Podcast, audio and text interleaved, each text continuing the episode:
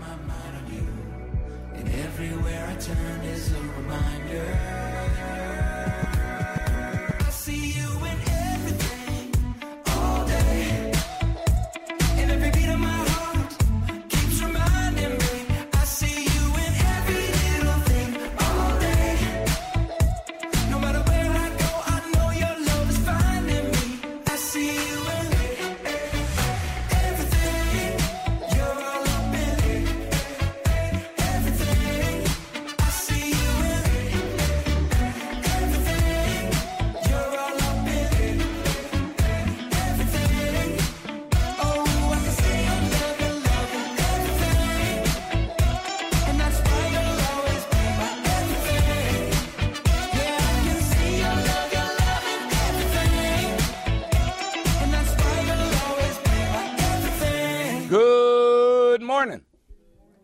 Welcome to Barah Ministries, an intimate local Christian church with worldwide impact.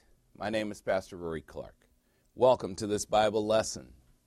In Philippians chapter 3, verse 1, the Apostle Paul says this To write the same things over and over again is no trouble to me, and it's a safeguard for you. We always begin our lessons here at Barah Ministries with the same set of questions. So, those of you who don't like repetition, please go ahead and fast forward through June's song, which she hasn't sung yet if you're live. But you can just fast forward right through that because you're going to hear the same set of questions every time I do a lesson, over and over and over. Because these opening questions are the essence of what biblical Christianity is all about. Uh, do you tune out waiting for the good part? Because this is the good part. Who is Jesus Christ? At Barah Ministries, we know this truth that Jesus Christ is God. He knew he was God too, much to the d- dismay of his Jewish brethren while he was here on earth. John chapter 5, verse 18 says this The Jews were seeking all the more to kill Jesus because not only was he breaking the Sabbath by doing miracles and healings, but he was also calling God his own Father, making himself equal with God. Well, why would Jesus make himself equal with God?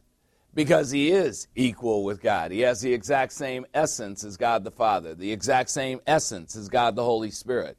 And so that's why he was doing it. But some people can't handle the truth. Why does Barah Ministries exist? At Barah Ministries, we introduce people to the Lord. And we make a difference by teaching the Word of God verse by verse from the Lord's perspective and not from man's perspective. For example, what is God's perspective on this thing that we're all into now diversity, equity, and inclusion? What's God's perspective on that? Galatians chapter 3, verses 27 and 28. All of you believers in Christ who were baptized by God the Holy Spirit into union with Christ, and that's what happens to us at the moment of salvation. The moment you believe in Jesus Christ, God the Holy Spirit places you into union with Christ. It's called the baptism of the Spirit.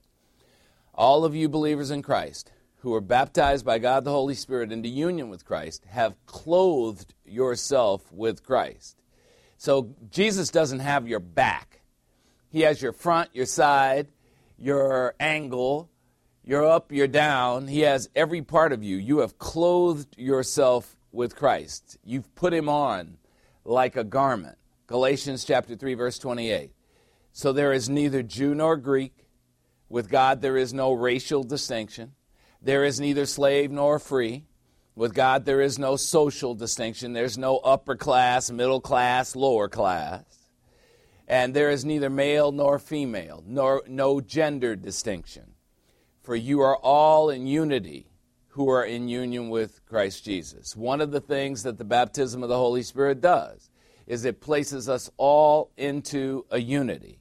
We are all unified with Christ. So, Barah Ministries is provided by God for the benefit of unbelievers to give them the gospel message, which introduces them to the good news concerning Jesus Christ's salvation offer. The Lord's arms are wide open to unbelieving ones. Luke chapter 15, verse 4 says this What man among you, if he has a hundred sheep and has lost one of them, does not leave the 99 sheep in the open pasture and go after the one which is lost until he finds it? Well, that's what God does. God's message to the lost, to unbelievers, is I want you.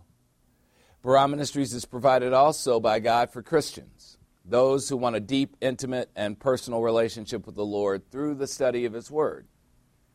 You can't have a deep, intimate, and personal relationship with the Lord unless you study His Word. So, what are believers to do after salvation? God commands in 2 Peter chapter 3 verse 18. He says we are to grow in the sphere of God's grace and in the knowledge of our Lord and Savior Jesus Christ. That's how you get a deep relationship with anyone.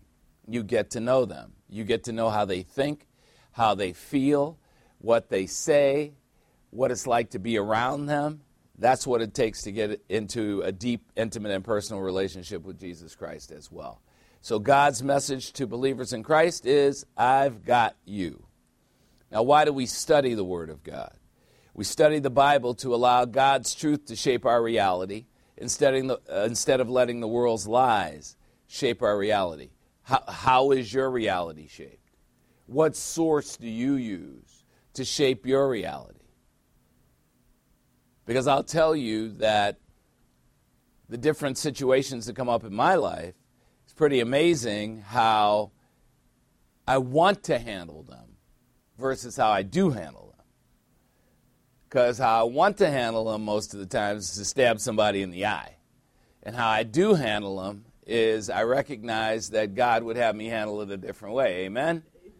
So that's what I mean by God's perspective. God wants our reality to be what Paul communicates in Romans chapter 12, verses 1 and 2. He says this Therefore, I, Paul, beg, beseech, beg you believers in Christ, as you keep on being persuaded by, because of the many mercies of God, to present your bodies by choice, not by command, as a living and holy sacrifice, acceptable to God the Father which is your spiritual service, worship. God expects you, as a believer in Christ, to be spiritual and to have spiritual service and not to grope around. I don't know what my spiritual gift is. And, you know, 10 years later, you're still saying the same thing. He expects you to investigate what your spiritual gift is and put it to work in the body of Christ. He doesn't want you to be a vestigial organ. Ooh, vestigial. What's that word mean? It's like your appendix. Your appendix has absolutely no function, and the only time you know it's there is when it explodes, and then you have to go into the hospital to get it removed, or when it starts to swell. But otherwise, it's pretty much vestigial. It doesn't do anything. And that's what most Christians are like. Most Christians are vestigial, they don't do anything. And the only time you know that they're around is when they start freaking out in their head about some legalistic piece of junk and then start infecting everyone in the congregation with that stuff. Amen? That's not what God wants for us. Romans chapter 12, verse 2. And do not be conformed to the world. And so that's why I'm asking you what is the source that shapes your reality? Because whatever that source is will conform you. And God is saying to you, do not be conformed to the world by Satan, by his cosmic system of thought, because he is the ruler of this world, and by the flesh resident in you. In your body is the flesh. And the flesh is completely antagonistic toward you, completely antagonistic toward God, and completely antagonistic to anything that is of value to you tries to ruin everything in your life, talking to you all the time. So don't be conformed to the world, but keep on being transformed by God, the Holy Spirit, through the renewing of your mind. And how do you renew your mind? By studying the Word of God. And what happens when you do that? So that you can see clearly, through the testing of experience, what the will of God is. And the will of God is is that which is good for you, that which is acceptable to Him, and that which is perfect in result. And it sure doesn't feel like it when you're going through it, does it? Doesn't feel like it when you're going through it. But God's got plans for you. And part of the plan that He has for you involves walking you through a gauntlet of pain so that you're tough enough to handle what He's got ready for you. And so 22 years standing in this pulpit, going through the gauntlet of pain. I can't wait to see what God has in store for me after I come out of this sabbatical. And believe me, He's got a lot planned. Because He didn't do all this work to then have me go off somewhere and do something else stupid. Well, God has an enemy, Satan, whom God made the ruler of this world. And in John chapter 12, verse 31, the Lord says this Now judgment is upon this world. Now the ruler of this world, Satan, will be cast out. He will be dethroned from his rulership of the world at a future time. In fact, that will be called the millennial reign of Christ. And Jesus Christ will reign on the earth for a thousand years in perfect condition. If any of your friends are ever freaking out and wondering if this is the end of the world, it is not.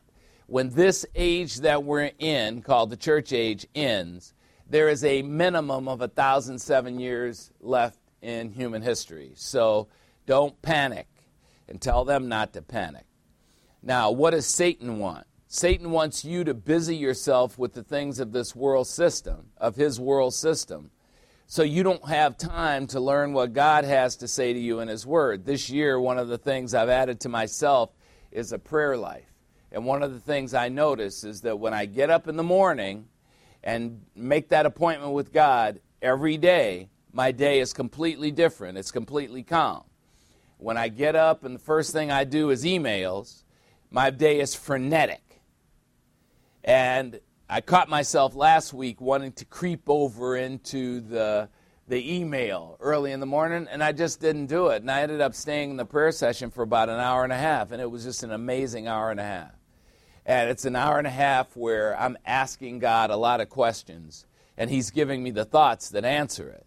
And so your prayer life is very important to you. And one of the things I want you to develop while we're not together is your prayer life. And we're going to give you some resources that you can use to develop your prayer life. And it'll be the same resources that I'm using to develop my prayer life. Because Satan wants you to get busy. He wants you to go to the email right away and so that you don't go see what God has to say to you.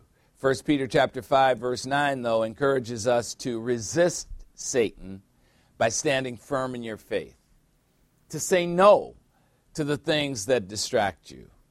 Don't let Satan rob you of your spiritual life with distractions. Well, today we do the Lord's Supper celebration, and it is at the cross the Lord Jesus Christ reconciled us and redeemed us. The Lord Jesus Christ reconciled us and he redeemed us. And what I wonder is this if you're a believer in Christ, could you explain to anybody what reconciliation is and what redemption is from a spiritual point of view. Because these are two of the doctrines that are absolutely fundamental to biblical Christianity. Can you explain it to anybody? So, here's what it's about How do you treat an enemy who betrays you? And how do you treat a friend who betrays you? In today's Lord's Supper celebration, God teaches us how to do both with reconciliation and redemption.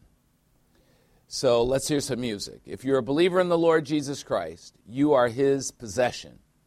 He redeemed you, which means He purchased your life with a high priced sacrifice His death on a cross, His blood. 1 Peter chapter 1 verses 18 and 19 say this, you were not redeemed with perishable things like silver or gold from the empty way of life inherited from your human forefathers the Lord didn't buy you with money. 1 Peter 1:19. You were redeemed. You were purchased through the payment of a ransom with precious blood. The blood of a lamb, unblemished and spotless, a lamb without defect, a sinless lamb, the blood of the lamb called Christ. Well, here is June Murphy to sing about our Redeemer.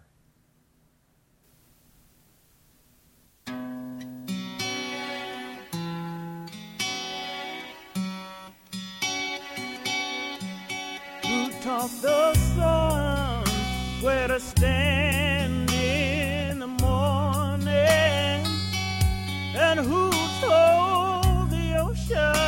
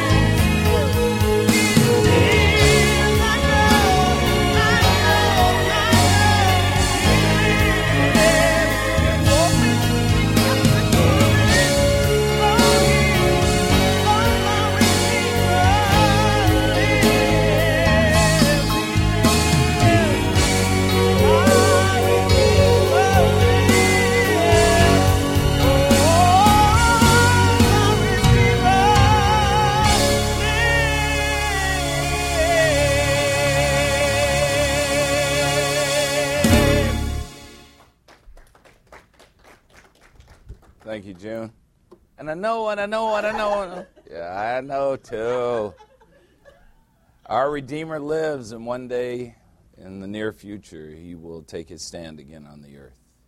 Let us pray. We're grateful, Heavenly Father, for the privilege of studying your absolute truth, the Word of God.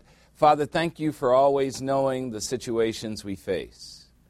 And thank you for being able to handle every situation we encounter because you have a divine solution for every human problem.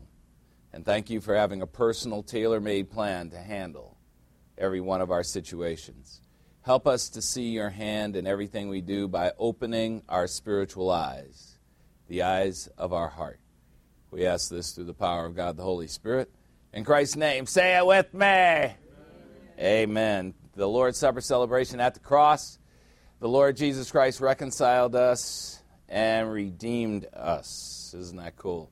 All right, so two things before we get started. So Cindy Christensen had a birthday yesterday, and she just sent me a text me- text message. She said, Did you forget me? No. I did it last week. I did it on time. I forgot to put Lisa Munoz in last week. And Cindy, I even uh, wished happy birthday to your dad, and who is 90 years old. Holy hell. Chico. Ugh. And and also Janice is uh, listening to us this morning up with Monica and John Miller, so that's cool too, huh? Hi, Janice. Uh, I have my foot is hurting right here. Janice, if you could help me. She's the best foot massager on planet Earth. Did you get a foot massage from her during one of the conferences? Yeah, well, she's got good taste. She only picks the best people to do that for.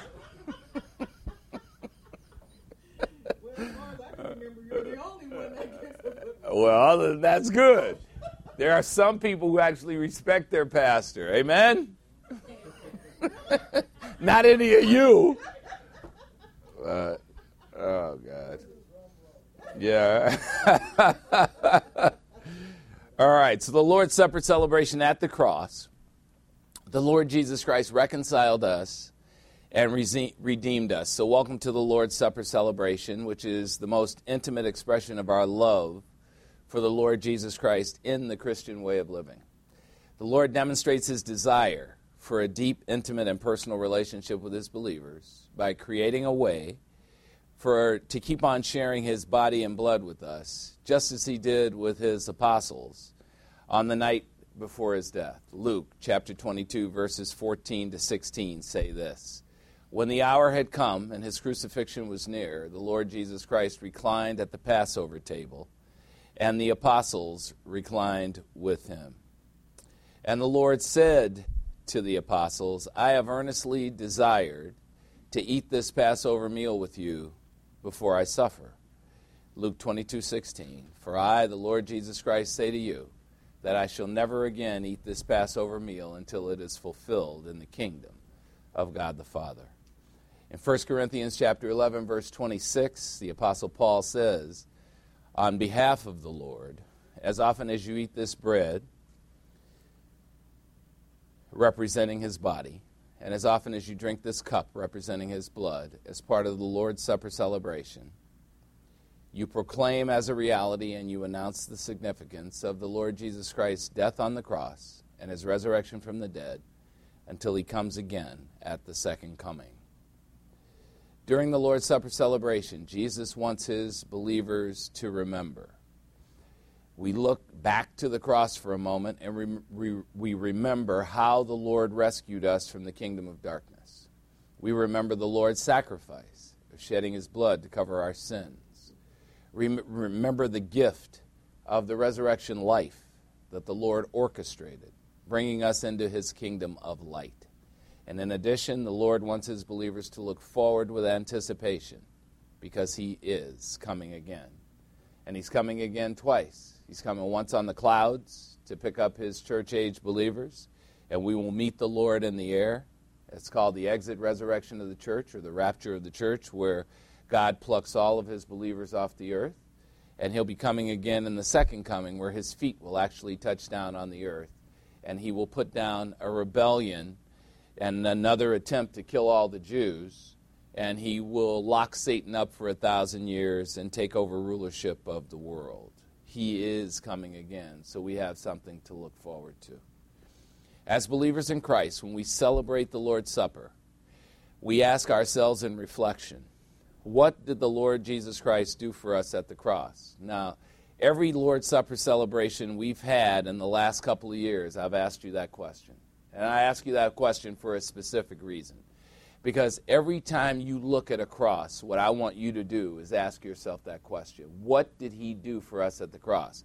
And you'll notice that the answer to that question can never end. You notice that we've been doing this for over two years, and every time it's a different answer. He did so much for us at the cross that it's mind boggling, and that's why he wants us to keep looking back at the cross. Well, today we know that at the cross, the Lord made it possible for everyone to be reconciled and redeemed. There were things he did with his enemies, there were things he did with his friends. And those things he did, the sig- most significant thing he did was reconciliation and redemption. Just imagine if he hadn't reconciled us. If he hadn't made that possible, what would have happened? What if he hadn't redeemed us? What would have happened? See, that's what we got to ask ourselves as Christians. So when we sin, we betray God. You probably don't think of your sins as a betrayal, but he does. And you may think you commit sins against yourself or against others. But David doesn't agree with you. He actually thought otherwise. In Psalm 51, verse 3, he said, Against you, Lord, and against you only have I sinned, and I have done what is evil in your sight. And so you are justified when you speak and blameless when you judge. What is he saying? All right, first of all, who is this guy? This is after he committed adultery with his best friend's wife, sent his best friend to the front line to be killed, it, through a conspiracy, had him killed. He's an adulterer, a conspirator, and a murderer. And now he's reflecting on it. He ends up marrying his best friend's wife, Bathsheba, and she gets pregnant and has a baby. And he's sitting reflecting, and this is what he wrote Against you, Lord, and against you only have I sinned. You know, if he, heard, if he said that to somebody, they say, wait a minute, you sinned against Uriah too. You sinned against Bathsheba. You even sinned against your unborn child. David said, No, against the Lord, and the Lord only have I sinned. And I did what was evil in his sight. He knew his priorities. I mean, he actually led uh, a thousand people to their death. See, when you start pointing fingers at people and you start talking about what's wrong with people, which we always do, do you ever think about the Davids of the world who led a hundred people to their death? That's pretty bad. Do you ever start stop to think about the Pauls of the world who killed more people than Hitler? Men, women, and children? Do you ever think about that? When you're accusing your friends and your family members of, well, he, he didn't get back to me. You think about that? Because that's why I tell you about this stuff. And David, this David, this king, the most amazing king ever, what did the Lord Jesus Christ say about him after he had done all this? What did he say about him? Acts 13 22. David, son of Jesse, is the kind of man I like, one who will do all my will. Okay? Isn't that amazing? And David was looking at himself and he said, You know what? I'm, I'm quite imperfect. I'm evil. What I did was evil. I know that. But you are the only one who has the right to judge me, Lord, because you're perfect. Your judgments are perfect. Think about that the next time you're trying to judge somebody. See, your judgments are not perfect because you never have all the data. You never know why people are doing what they're doing. You don't understand people's complex psychology. And a lot of times people don't even understand their own complex psychology. They, they have things that they describe for why they're doing things, but a lot of times the things that they're doing are so much deeper than even they understand. So when we sin, we betray God. And, and David says, Against you and you only have I sinned, Lord. David acknowledges that a betrayal of the Lord is deserving of whatever punishment is just, whatever punishment that a just God would be inclined to hand out.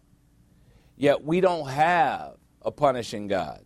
We have a loving, compassionate, forgiving, merciful, graceful God who is always willing to welcome us to himself in spite of our betrayals and our flaws. Whenever I get hurt by people, it's one of the greatest experiences of my life because where do I go?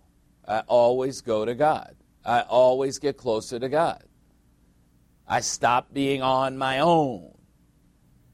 That's one of the worst things that people could ever say. I wanted to do it on my own. And, and don't get me wrong, I get that. We want to feel a sense of accomplishment, but you have never in your entire life done anything on your own. Because whatever you've done, you would have to breathe to do it. You're not breathing on your own. God is controlling your breathing.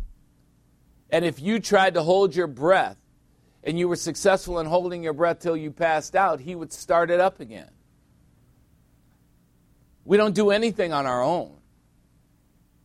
So that's that thought comes straight from the pit of hell. That thought comes from Satan because that's what he wants to do. I want to do it on my own. I want to make myself like the most high. I want to ascend above the heights of the clouds. I want to take over the function of God, but I'm not going to die for anybody to do it.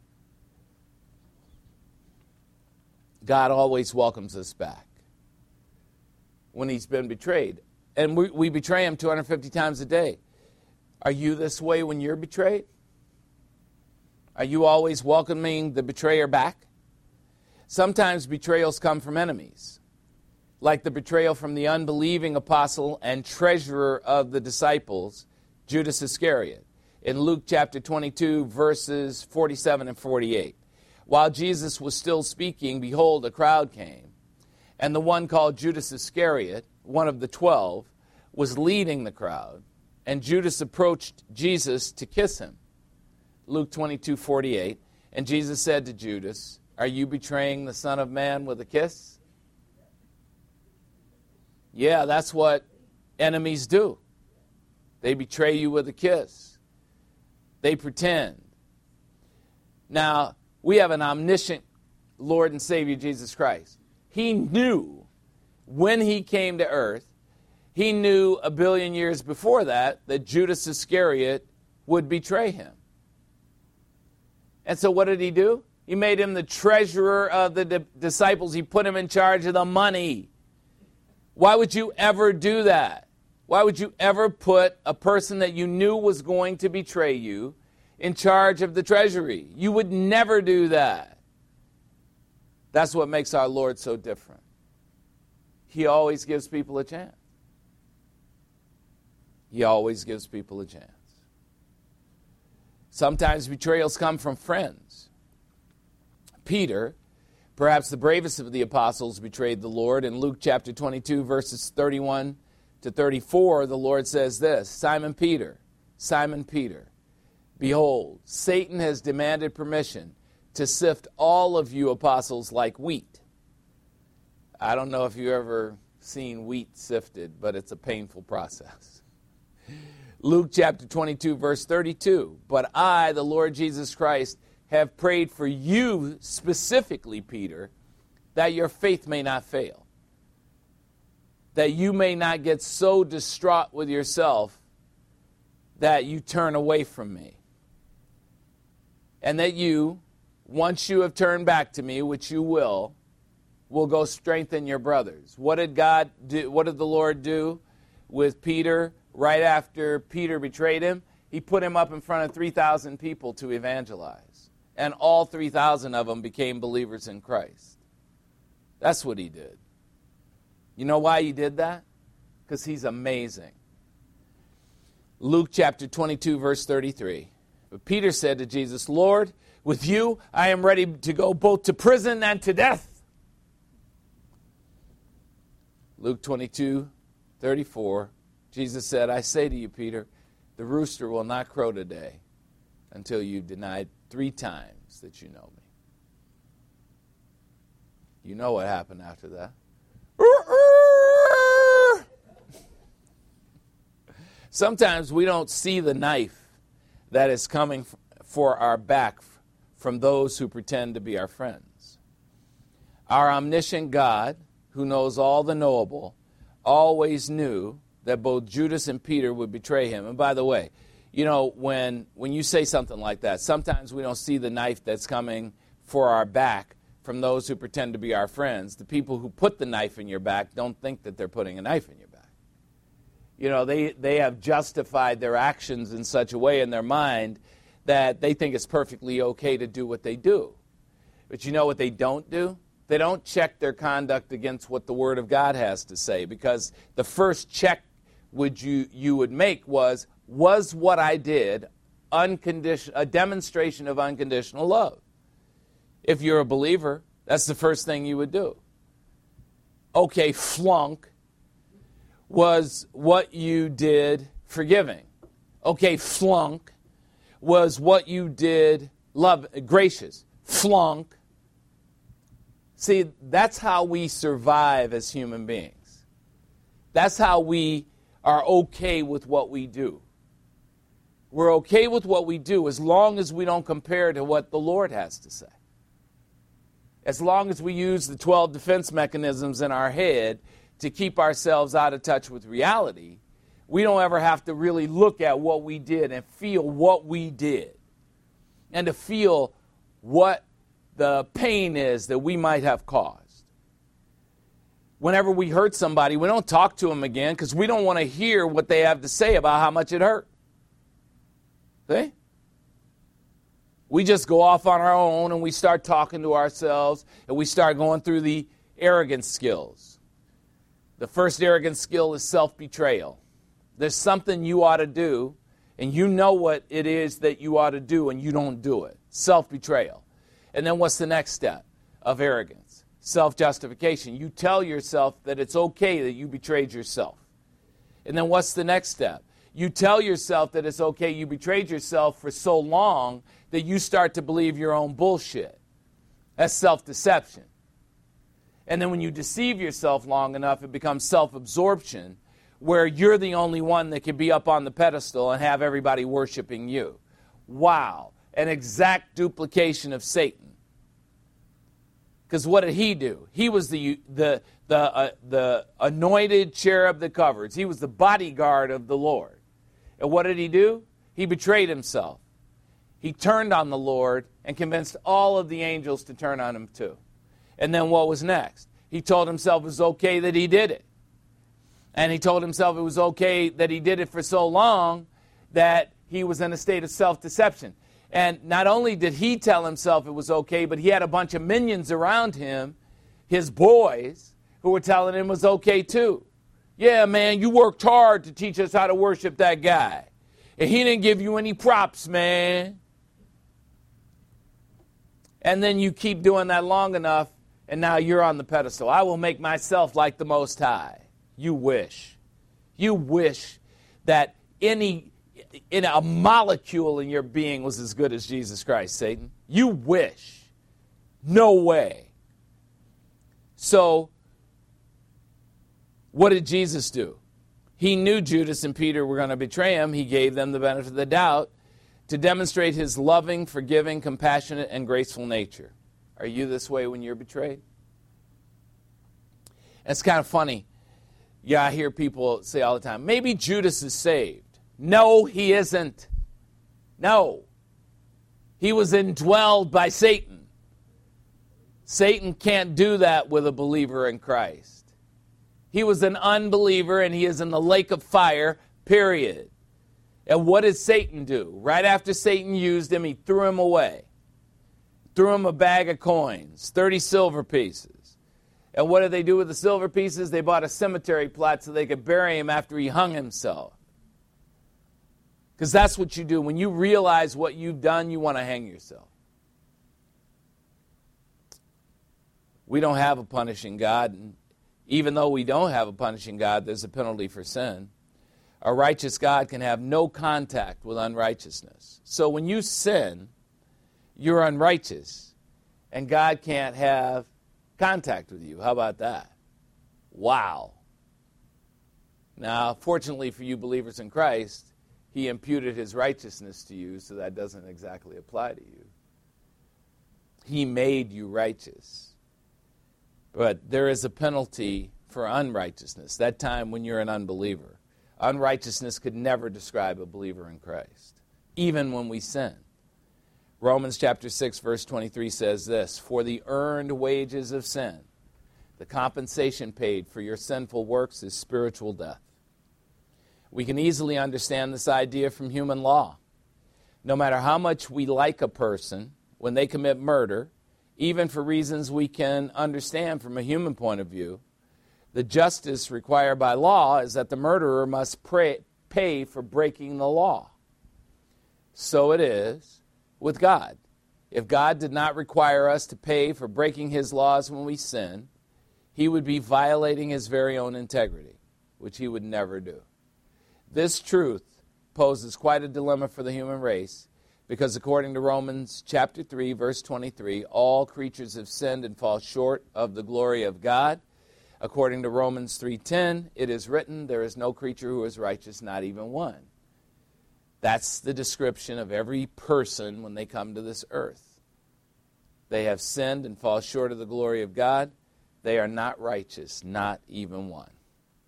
Since every human being is born with Adam's sin imputed to us, and since every human being come, commits personal sinning in his lifetime, how can we ever have a relationship with a God, with God when betraying him demands a punishment?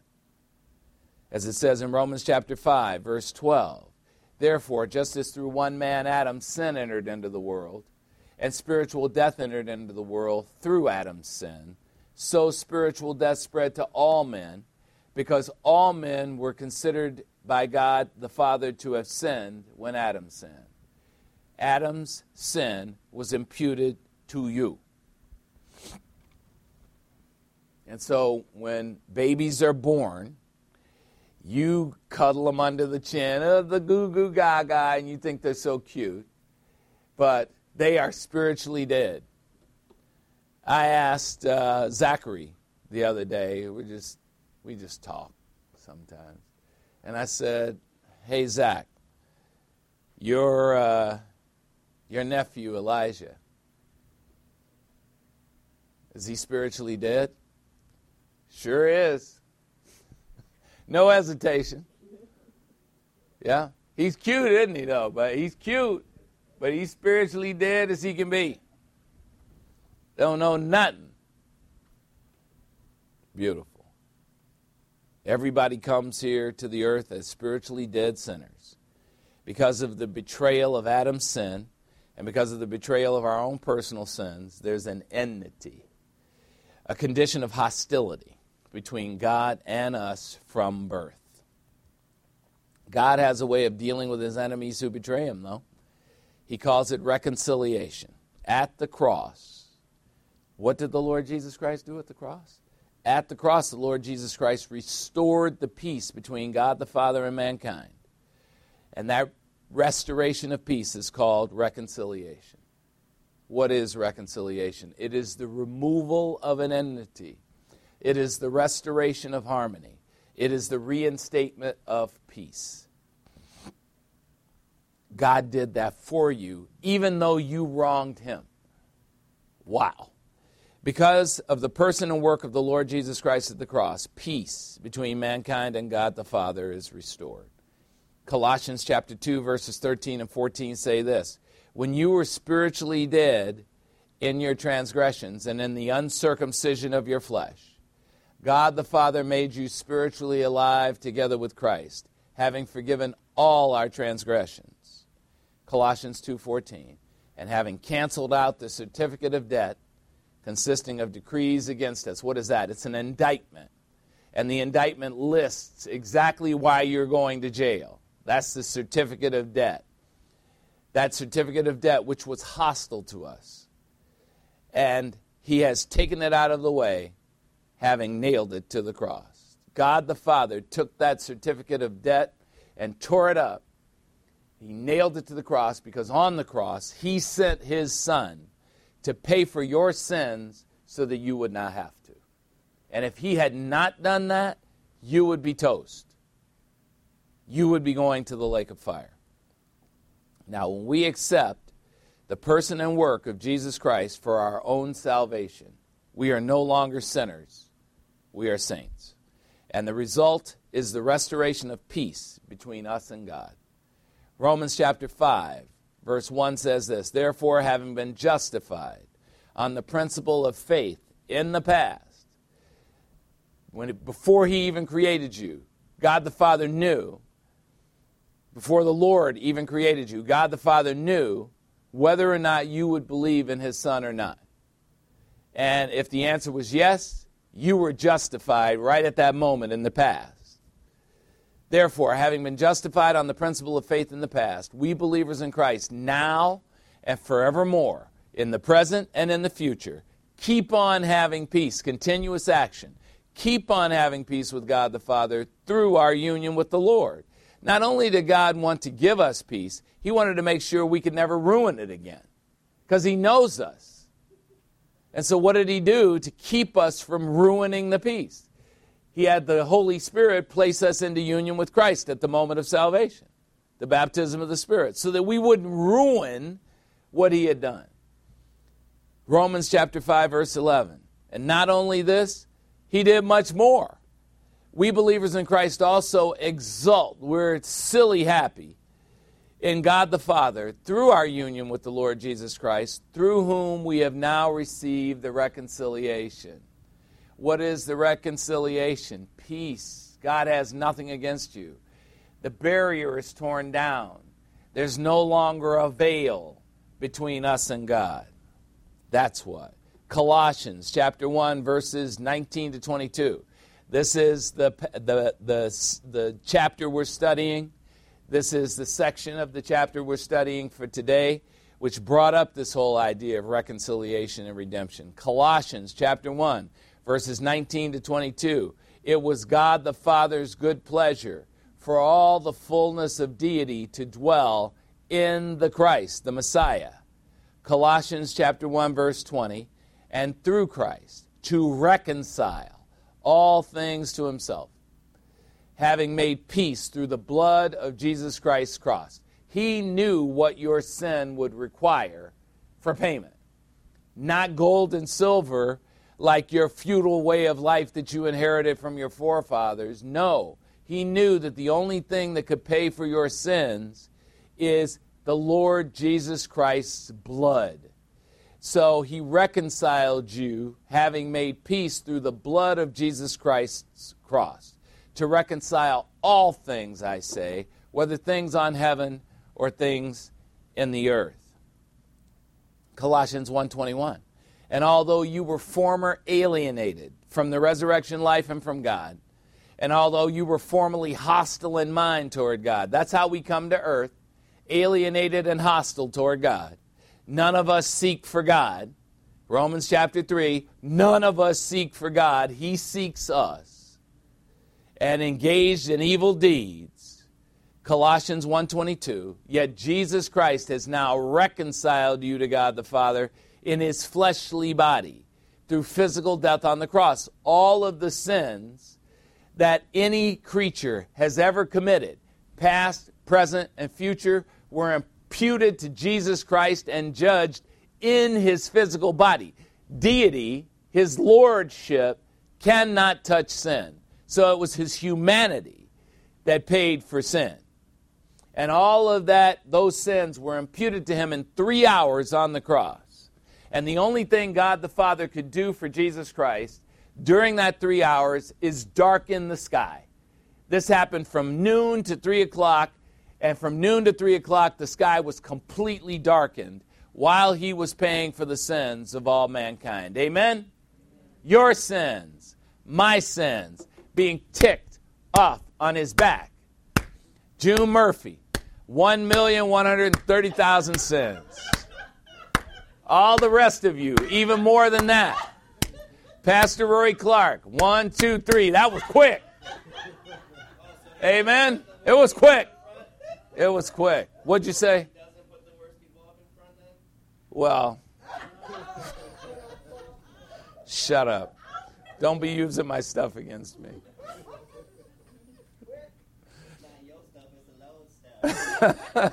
Good point. 2 Corinthians chapter 5 verses 18 and 19 say this. Now all these gifts are from God the Father, who reconciled us to himself through Christ and who gave us the ministry of reconciliation. See this do you see what I have against us in Barah Ministries?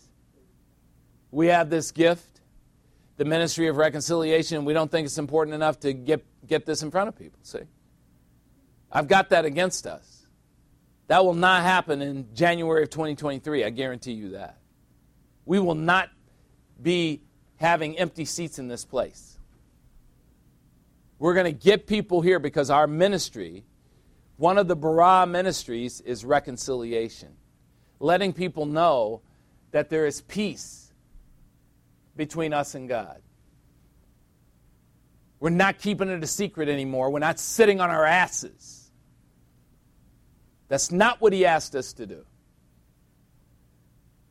2 Corinthians 5:19, namely, that God the Father, through the person and work of Christ, was reconciling the world to himself. How did he reconcile the world to himself? By not counting their sins against them. I wish I had friends who could do this, who could not count my sins against me. Amen? Don't you wish you had family members like that who wouldn't count your sins against you? You did something to them 30 years ago and they're still bringing it up. Unbelievable. Absolutely unbelievable. And God the Father has committed to us the word of reconciliation. See, that doesn't sound like much. God the Father has committed to us the word of reconciliation. What it's saying is, God gave you his word, a word he's never broken. Amen? So when we were God the Father's enemy, he provided a solution that allows us to be reconciled to him. The solution is his son, who died in our place so that our sin could be paid for and we can be saved. Most of us have no desire to be reconciled to those who betray us. So if you don't think that God and his plan are special, you're not looking at the evidence because nobody would do the things the way the Lord does them. Nobody. When we return from the break, we'll take the offering and then we'll see what the Lord did for his friends. Take a five minute break.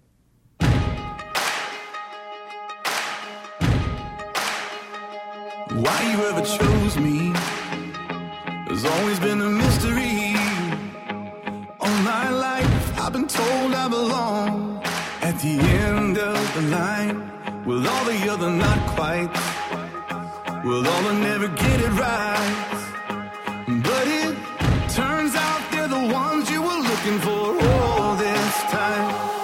I'm just a nobody, trying to tell everybody all about somebody who saved my soul. Ever since you rescued me, you gave my heart a song to sing. I'm living for the world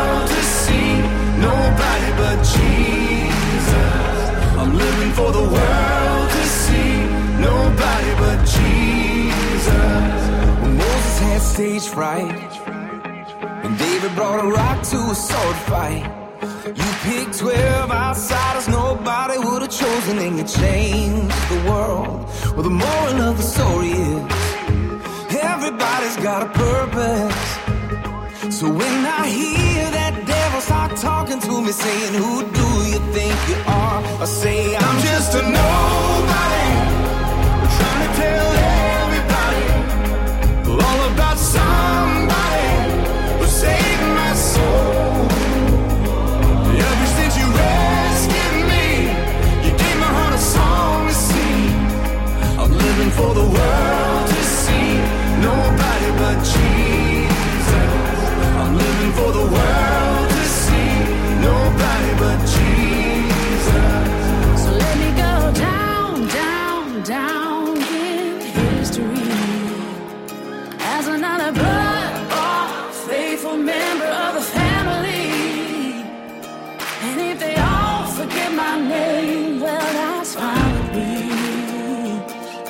For the world to see nobody but Jesus.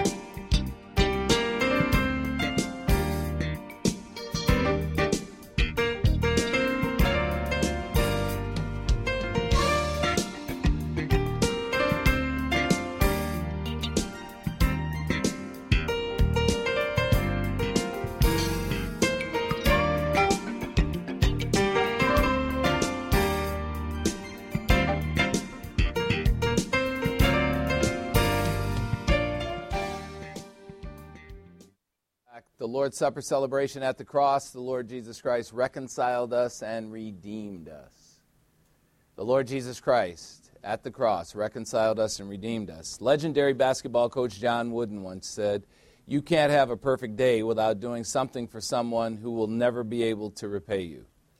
As you give today, let your attitude reflect the divine attitude as communicated in Acts chapter 20, verse 35, which says this Remember the words of the Lord Jesus Christ, who himself said, It is more blessed to give than to receive. Let's welcome up Deacon Denny Goodall with one of his always inspiring offering messages.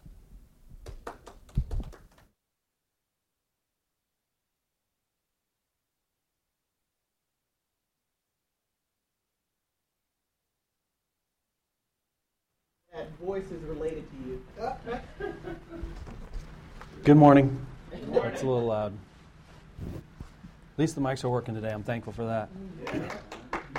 Good morning. My name is Denny Goodall, and I'm blessed to be a deacon for Barah Ministries. Barah Ministries is a worldwide Christian church, and this is a place for real people who want to listen to a real pastor teach the real truth from the Word of God in the Bible. And, you know, Pastor asked us a question a while ago. He said, What, what shapes your reality? Because I think if we're being honest, the world shapes our reality. Like he said, it's always bleating at us. There's so much advertising. There's so much social media now, and you know the death of cable. Now there's so many streaming services. There's just tons of different streaming services that can just get you caught up in it and reinforce, like Pastor was talking about, our, our arrogant skills. If we're already off on the deep end and we start watching some shows that reinforces it, or see it on social media that reinforces it, then you know we're lost to God. We're never coming back. And it's interesting, you know, because really Netflix doesn't just cost $17.99. It costs your time. So that's time you didn't spend with God or with family or doing something productive. You know, we're not all like pastor and taking an hour off in the morning and, you know, praying and you know, studying every day and doing all that stuff. But so Netflix, you know, certainly sneaks in, but I think it's it's important to, to put that time ahead first. Put time first for God, you know, and that's what he's saying with that. You know, you think about Big Macs or a venti latte frappuccino. They don't cost three ninety nine. They cost your health. But all the advertising would say, oh, it's convenient, or let's have a coffee. You see coffees everywhere. Everybody's got a, a coffee. I better have one too to fit in. Just like the new smoking cigarettes. It's, it's a, a Starbucks cup. You got to have one of those around with you all the time. And it's just shaping what you think is important. And it's really, it doesn't cost just the money, it's your health. You know, you think about social media, it's not really free. It costs you your focus. So where is your focus? Is it with social media? Are you watching all these people doing only good things and then you look at your life and it's horrible? And it's just the world around us shapes our reality. And we know that that shouldn't be the thing that shapes our reality. We can see that in 1 John chapter 2 verse 15. Do not love the world, Satan's cosmic system of thought which is hostile to God, nor anything in the world. If anyone loves the world, maybe you do and maybe you don't, you have a choice. The unco- unconditional love of God the Father is not in him. 1 John chapter 2 verse 16. For all that is in the world, the lust of the flesh, the lust of the eyes, and the boastful pride of life, these things are not from God. They're from the world. And I think those things overpower our drive and our connection with God. You know, the world says that prayer doesn't work. You know, that, oh, we don't want your thoughts and prayers. We want action. We want money. You know, they haven't seen prayer work like we've seen it work. You know, and they'll make you doubt your prayers. Or, you know, they say that pain is bad. But pain is really good. It's a warning sign. You know, Zach stuck his hand on the stove that one frightful morning, said, "Hot daddy, hot daddy." If he hadn't been hot, you know, it wouldn't. Have, if he hadn't had pain, it wouldn't have told him to not touch that. You know, and some people have had some serious pain in their life. You know, loss of loved ones, loss of children, and if you've had that pain, there's really not much more the world can do to you, because you've gone through that. And if you've survived through that, you know, there's not much more the world can do to you. You can be very supportful to have support for other people, but you can also know that, you know, if you get through that, nothing can hurt you now. And, you know, the world would have you believe that pain is bad, but pain helps us learn. Pain helps us sharpen our sword and helps us remember that the battle is the Lord's and not ours.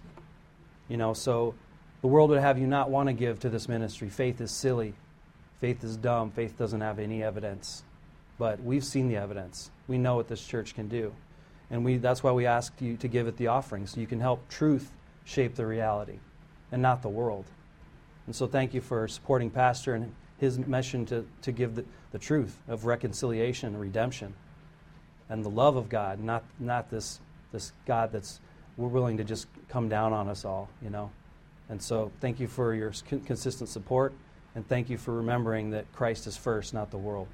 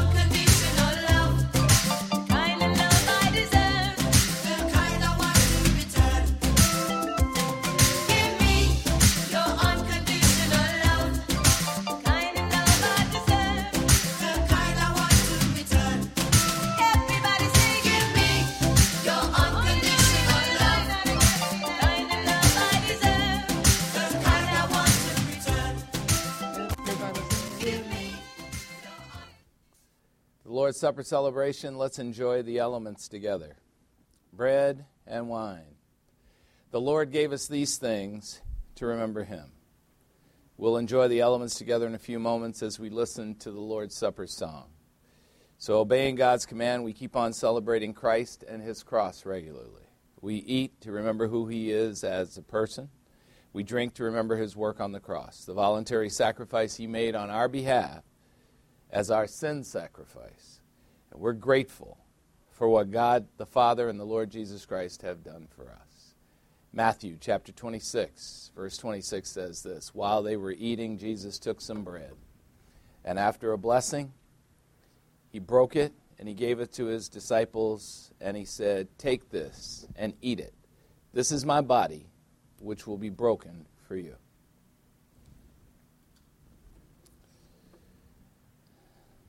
And then he had taken the cup. He gave it to them, saying, Drink from it, all of you, for this is my blood, the blood of a new covenant. That's why, why we call the front, the back part of the Bible the New Testament. It's a new covenant. This is my blood, the blood of a new covenant, blood poured out for the many for the forgiveness of their sins. As you enjoy the bread and wine, enjoy the memory of the Lord and Savior Jesus Christ as well, now and always, Let's keep on giving thanks that we are loved unconditionally and accepted fully by a Lord who is always there for us, the one on whom we depend. And let's keep on being transformed by his life, his death, his resurrection from the dead, and his word. And let's enjoy his unconditional love, his forgiveness, and his grace.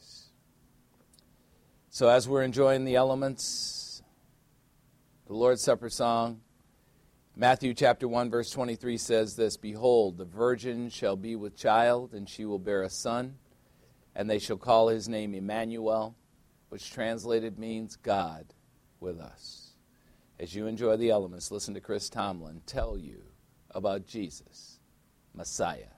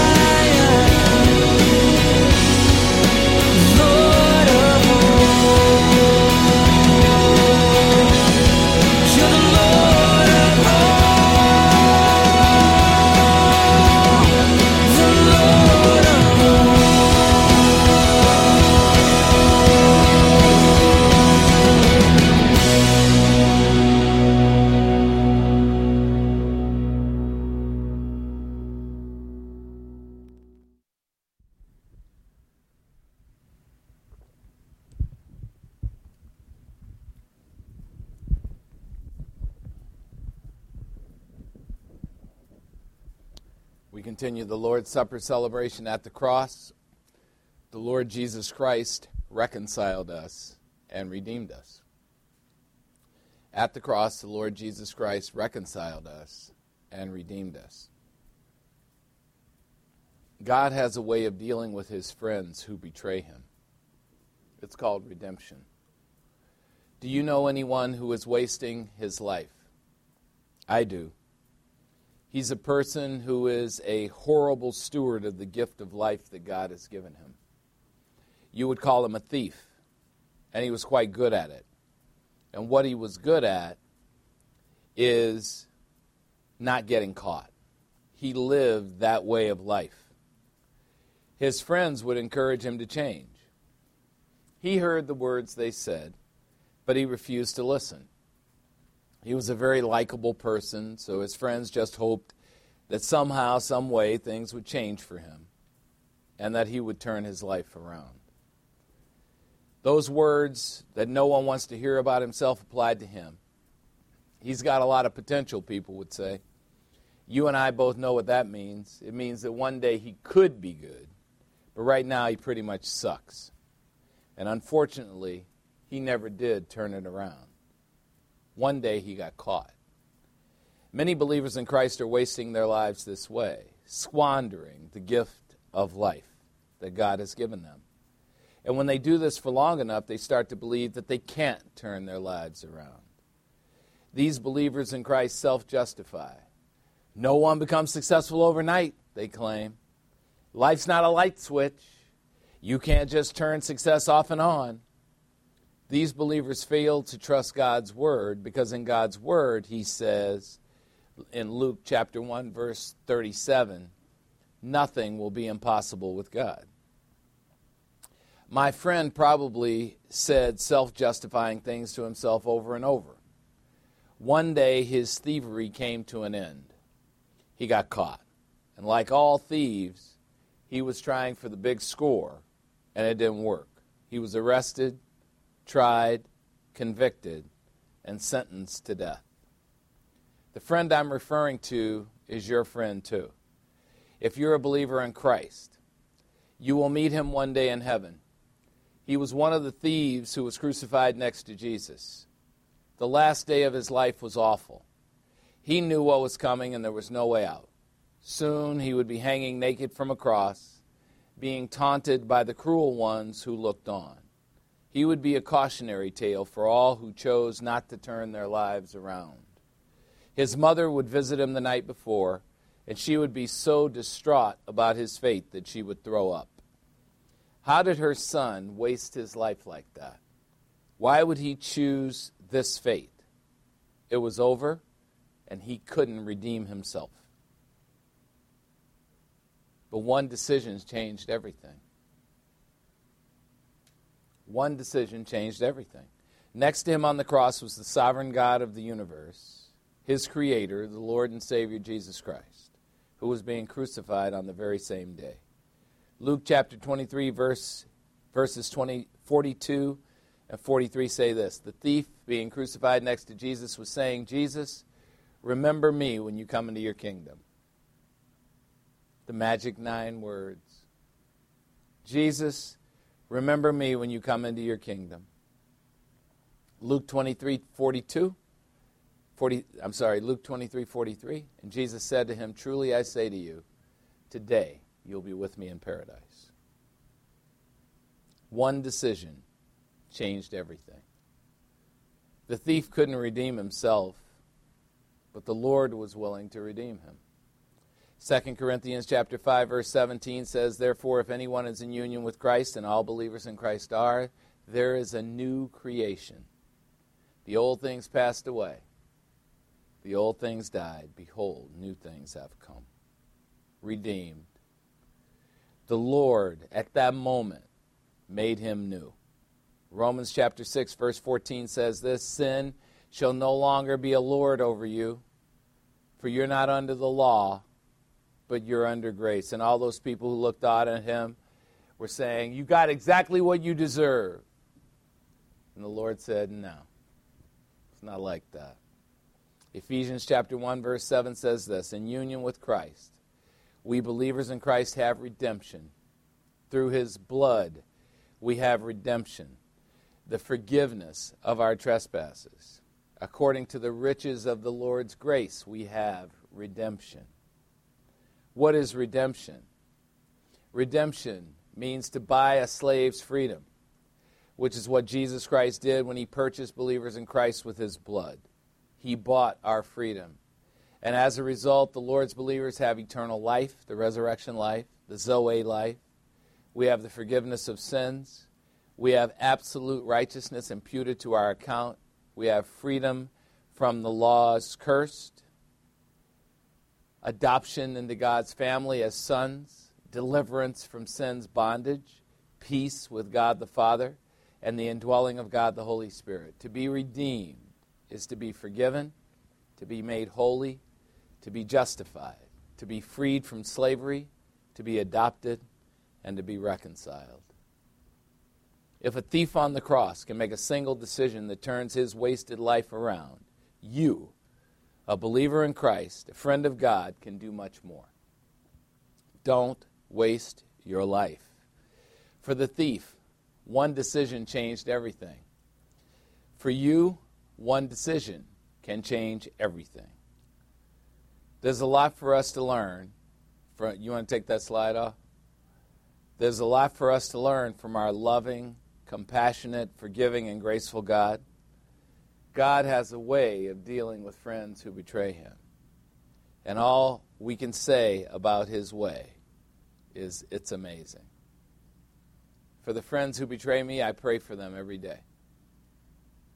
I pray that God doesn't give them what they deserve, but I don't even have to pray for that because he never would consider it. Never would consider it. We have a God who is amazing.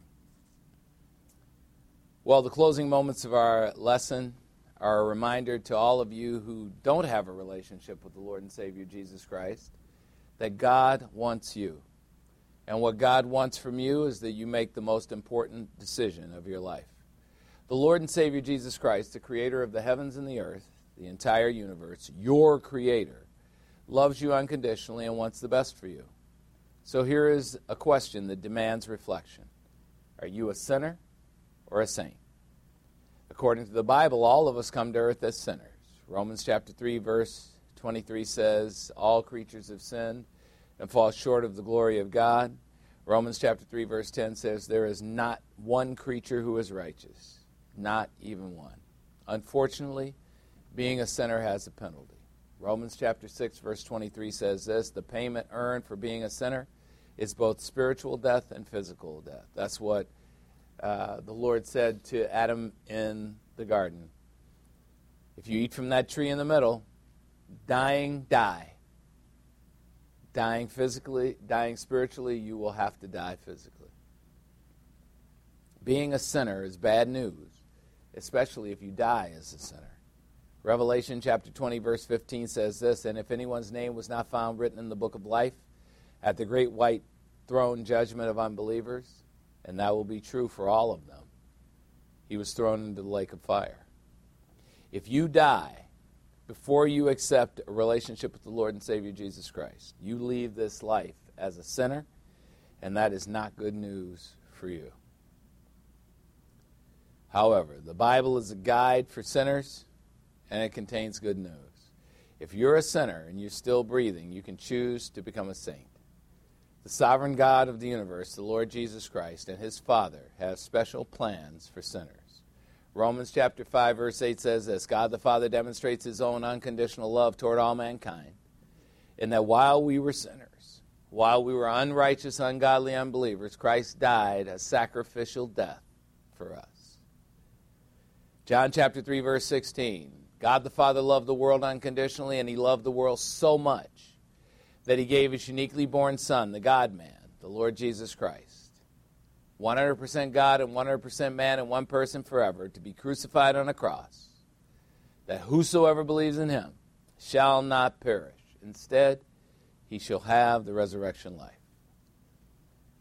The Lord Jesus Christ has his arms wide open right this minute, waiting to welcome sinners into his kingdom. John chapter 6 verse 37 says this, and the ones who come to me to believe in me, I, the Lord Jesus Christ, will certainly not cast out into the outer darkness, the lake of fire. The Lord Jesus Christ wants you. There are few there are a few things you need to know if you want to be transformed from sinner to saint. First, you can't work to be saved because God does the work for you.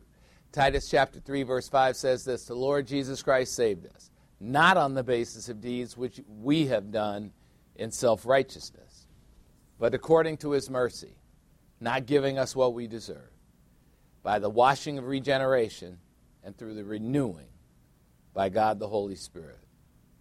Second, to be a saint instead of a sinner, you need to have a change of mind. The Bible calls this repentance, and it has nothing to do with your sins, as many legalists claim. Repent means to change your mind about your desire to have a relationship with Jesus Christ. Moving from having no desire to having uh, a relationship with Him to an immediate desire to have a relationship with Him. Acts chapter 16, 17, verses 30 and 31 say this Therefore, having overlooked the times of your ignorance, God the Father is now declaring to men that all people everywhere should repent. They should change their mind about having a relationship with Christ. Acts 17:31. Because God the Father has fixed a day in which he will judge the world in righteousness through the God-man Jesus Christ, whom the Father has appointed, having furnished proof that he is God to all men by raising Jesus Christ from the dead. Wow. Finally, you need to acknowledge the truths in 1 Corinthians chapter 15 verses 3 and 4. I Paul delivered to you as of primary importance the gospel message I also received from God that it was Jesus Christ who died for our sins according to the Old Testament scriptures and that he was buried and that he was raised from the dead on the third day according to the Old Testament scriptures. So how can you move from sinner to saint? John chapter 1 verse 12 says, Whosoever received him, to them the Lord Jesus Christ gave the right to become children of God the Father, even to those who believe in Jesus Christ's name. Acts chapter 16 verse 31 says this, Believe on the Lord Jesus Christ and you will be saved, you and everyone in your household who also believes. But heed the warning of John chapter 3 verse 36. He who believes in the Son shall have the eternal life, the resurrection life, right at that moment. But he who does not obey the command to believe in the Son will not see the resurrection of life. Instead, the wrath of God, the lake of fire, abides on him. As a reminder, once you have salvation, you cannot lose it. An immutable God who never changes his mind saves you once and for all time. Acts chapter 16, I'm sorry, John chapter 10, verse 38 says this I, the Lord Jesus Christ, give the resurrection life, eternal life to believers in Christ, and they will never perish, and no one will snatch them out of my hand. So you, unbelievers, believe now because there is no time to waste. Let's close with some music. 2 Peter chapter 1 verse 3 says this, "The Lord's divine power has granted to us believers in Christ everything pertaining to the resurrection life and godliness, the Christian way of living, through the true knowledge of him who called us by his own glory and excellence." June Murphy says in her song that we are God's property.